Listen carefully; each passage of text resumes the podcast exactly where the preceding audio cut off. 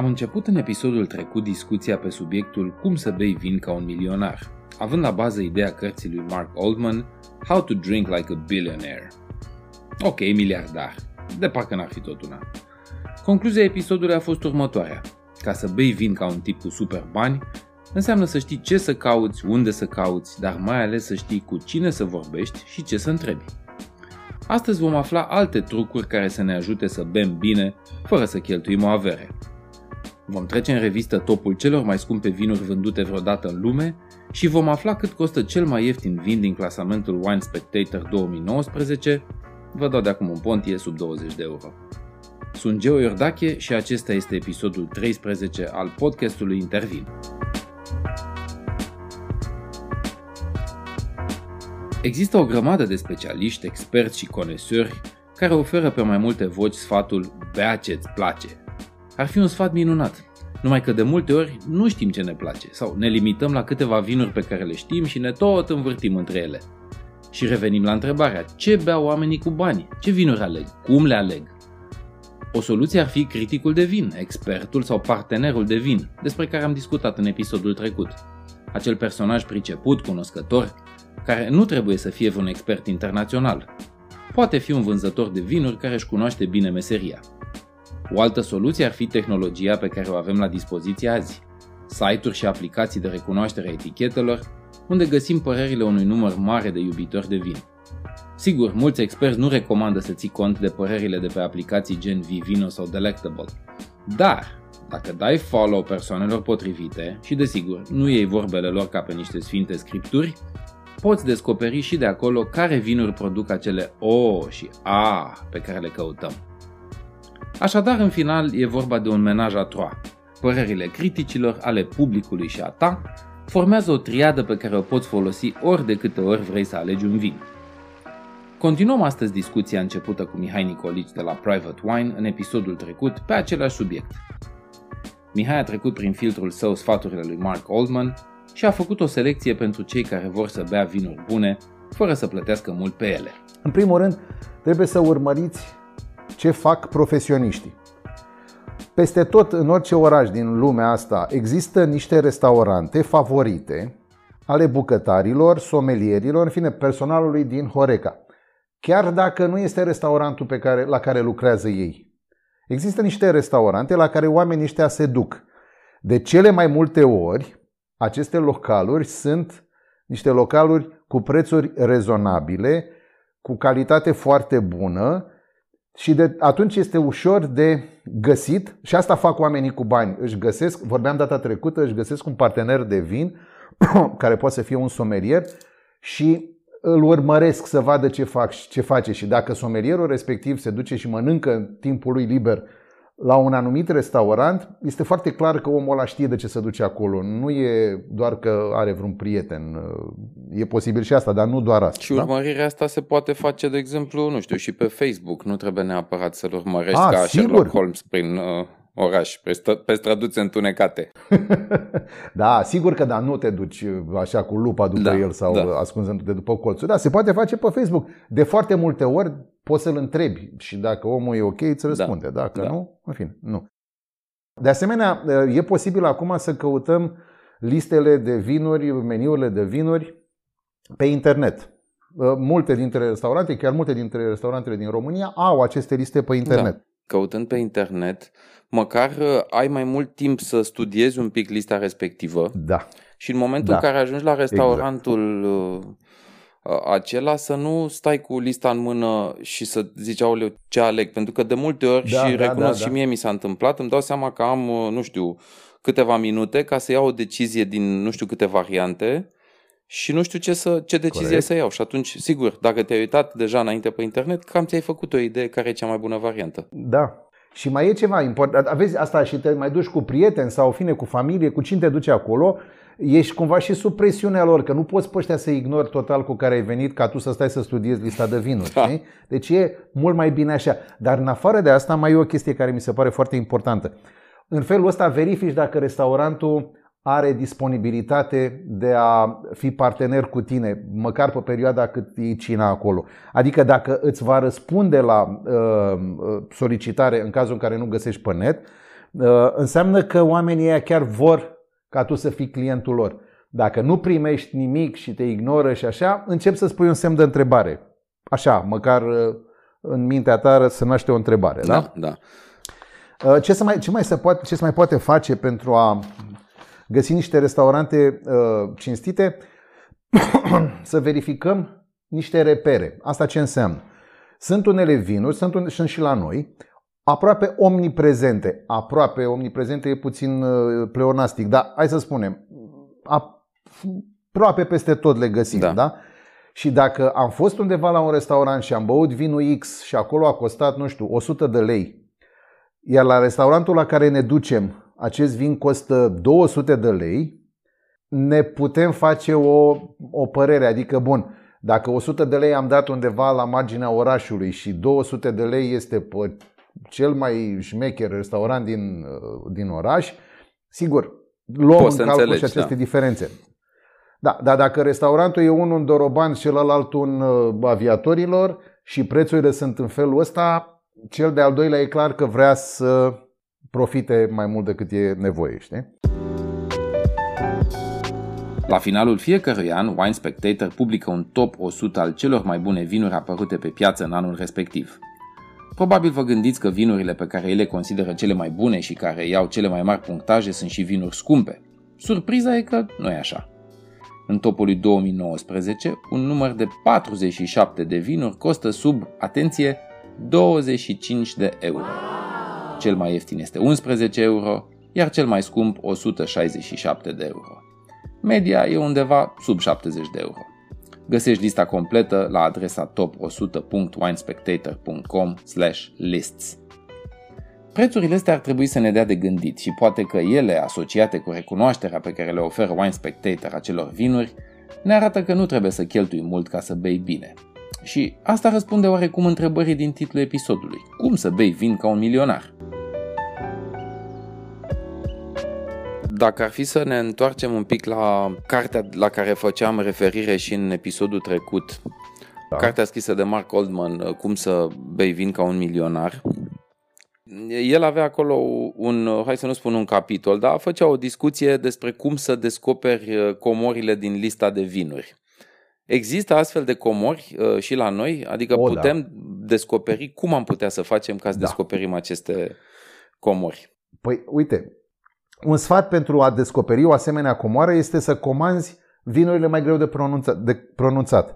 Vinurile alea, pentru că nu sunt mainstream, pentru că nu le știe toată lumea, de foarte multe ori au o valoare corectă. Că n-au adaos așa mare. Că n-au adaosul așa mare, dar senzațiile s-ar putea să fie surprinzătoare. Adică, uh, uite, hai să luăm acest Gewurztraminer. Ai niște, niște chestii extrem de interesante, niște senzații de la Gewurztraminer ăsta fantastice. Și mai e ceva, în momentul în care comanzi unui somelier, unui ospătar specializat, să zicem, uh, un Gewurztraminer, când toată lumea din restaurant comandă Chardonnay, îi atrage atenția puțin asupra ta și omul ăsta, în mod normal, uh, somelierul ar trebui să-și dorească să vândă cam toate vinurile pe care le are în portofoliu, că asta ar trebui să fie treaba lui. Uh, și atunci el se bucură că nu se vinde doar chardonnay și uite a mai venit cineva care cumpără Gewurztraminer și creezi o legătură specială. E interesant de făcut asta. Deci, una dintre, unul dintre sfaturi ar fi să comandați vinurile mai greu de pronunțat. A doua ar fi să descoperiți preferințele bucătarului sau somelierului. Dacă cel care servește sau care te întreabă de vin este cunoscător, adică îl simți că e cunoscător și asta e destul de ușor de făcut, dar și îl vezi și cooperant, în fine, dacă astea două se întâmplă, uh, întreabă ce bea în timpul liber. El sau bucătar. Dacă întrebi pe el sau pe bucătar, domne, tu ce ai bea din lista aia de vinuri, firește, nu din așa, domne, tu ce ai bea în timpul liber, descoperi niște comori la niște prețuri rezonabile și iarăși um, te un pic împrietenești cu el pentru că tu vrei să știi, zi-mă ce bei tu, uite, eu aș vrea să beau ca tine. Asta fac oamenii cu bani foarte mulți. În felul ăsta își atrag partenerul de vin. O altă variantă este să te uiți pe lista de vinuri și să găsești intrusul. Ce înseamnă asta? Dacă, spre exemplu, pe un meniu italienesc găsim un vin german sau australian, această variantă este probabil o preferință a somelierului, care vrea să o arate lumii, el este pasionat, că plecăm de la această idee că el e pasionat, care vrea să o arate lumii, să o împărtășească și să, uh, și să vadă și ceilalți entuziasmul lui legat de acest vin. Dacă alegi acel vin care e cumva în afara uh, uh liniei generale, s-ar putea să ai uh, un preț bun la el, dar în orice caz ai o sumedenie de informații de la somelierul respectiv și iarăși te-ai apropiat de el, lucru care, uh, cum spun, e de dorit. Aici eu aș face o paranteză pentru că la noi în România chestia cu somelierul, să zicem, nu este atât de răspândită. Da, nu este, da. Probabil sunt destul de puține restaurante care au somelier. Putem, prin extensie, să uh, spunem că avem discuțiile astea cu, nu știu, cu ospătarul? Adică, de fapt, cine se păi ocupă n-avem, de... N-avem, n-am avea cu cine. Cine se ocupă de recomandarea vinului către clienți? Din păcate, Știi care e treaba, Geo? Aici este iarăși o discuție foarte lungă. Sigur că uh, în România nu se investește în somelier. E o discuție cu multe fațete, sincer să fiu. Și mai ales că am ajuns într-o situație în care numai cine nu vrea în țara asta nu-i somelier, în rest uh, toată lumea este.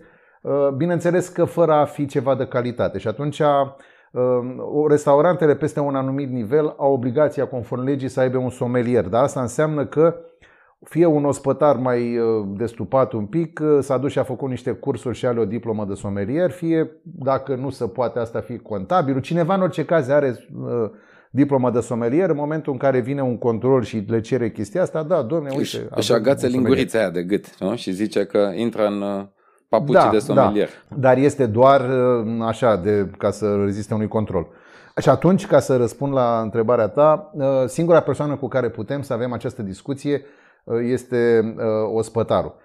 Din păcate, ospătarul ăsta are foarte multe lucruri pe cap și s-ar putea să nu avem cu cine vorbi. El însă trebuie să fie foarte pasionat. Știi cum e? Din cale afară de pasionat ca să poată să-ți dea toate aceste detalii și să îl asimilezi cumva cu uh, somelierul de care vorbim noi aici. Dacă tot vorbim astăzi despre milionari și despre ce vinuri beau ei, hai să vedem care este topul celor mai scumpe vinuri vândute vreodată. Locul 5. Chateau Margaux 1787. Preț 225.000 de dolari.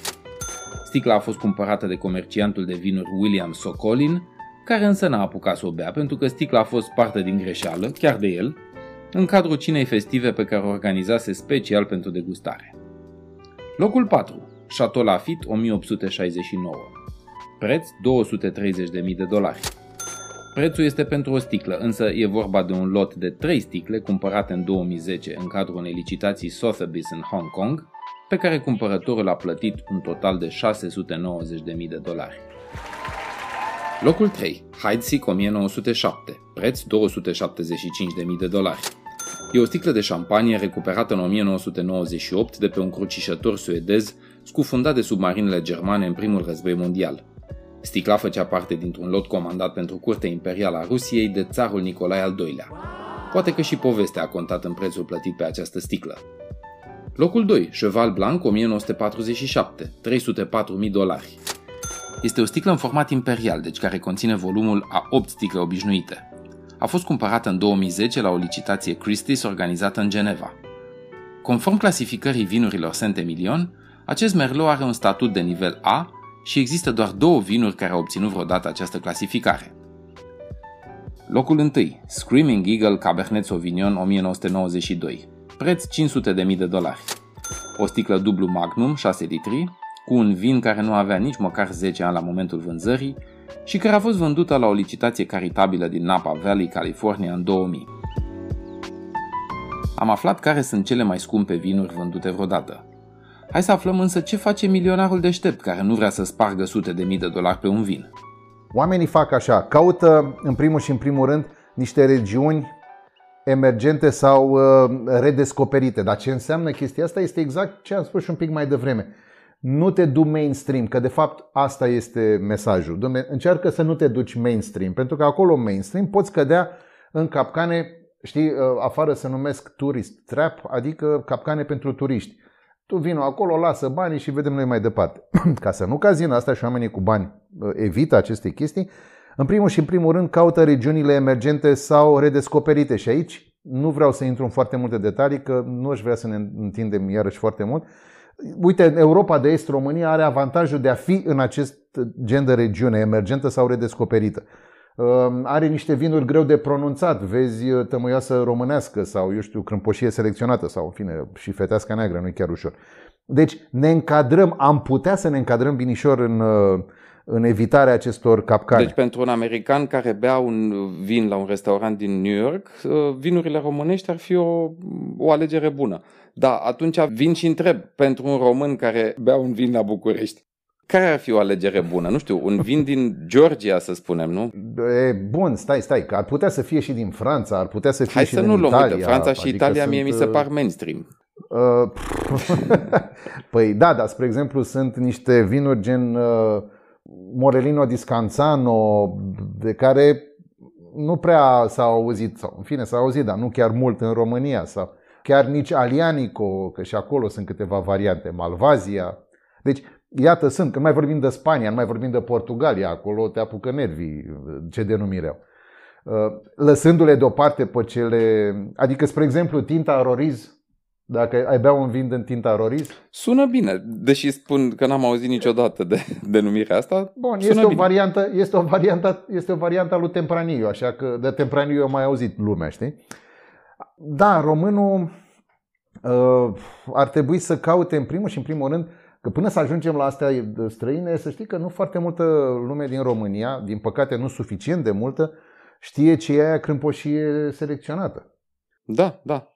E adevărat că din ce în ce mai puțin, sper eu, au auzit de zghihară sau de mă, plăvaie. Sau, știi? Adică inclusiv astea sunt niște chestii pe care trebuie să le cerceteze. Da, lumea, nu știi? suficient explorate. De asemenea, trebuie să, trebuie să cauți dincolo de, de vinul uh, emblemă, de vinul principal, de eticheta întâia. Cramele care se respectă din România și și de afară au întotdeauna un vin, uh, cum să spun eu, nava amiral, cu care, emblematic, așa, cu care iese, și după aia sunt vinurile de eticheta a doua, se numesc în general. Și uite, dau exemplu uh, din. uh, Că pe, sunt exemple din Franța și din California și așa mai departe, dar nu aș vrea să dau de acolo, ci aș vrea să dau unul din România. Și exemplul cel mai bun este uh, Davino, care are eticheta uh, Nava Amiral flamboyant, dar are eticheta a doua, să spunem, deși mm, ei nu cred că vor să facă exact această împărțire, care se numește Domain Ceptura Rouge. Diferențele între ele sunt atât de fine și de mici, ca și senzații, ca și struguri, pentru că în principiu sunt cam din aceiași struguri, doar din butoaie diferite. Mă rog, e o filozofie întreagă, însă diferența de preț este foarte importantă. Așadar, de mai multe ori te poți bucura de ceea ce găsești în domeniul Ceptura Ruj, un vin în principiu până acum sub 100 de lei, uh, discut de magazine Da, da. de vinuri, față de un flamboian care sare de 150 de lei, de 180 poate de lei, dar care are, cum să spun, cu totul alte valențe, ca să fac așa și mă, să tragem o mică concluzie, dar ca să fac o comparație, uh, senzația faină trebuie să fie, eu n-am simțit-o niciodată, să te sui și să conduci un Ferrari de Formula 1.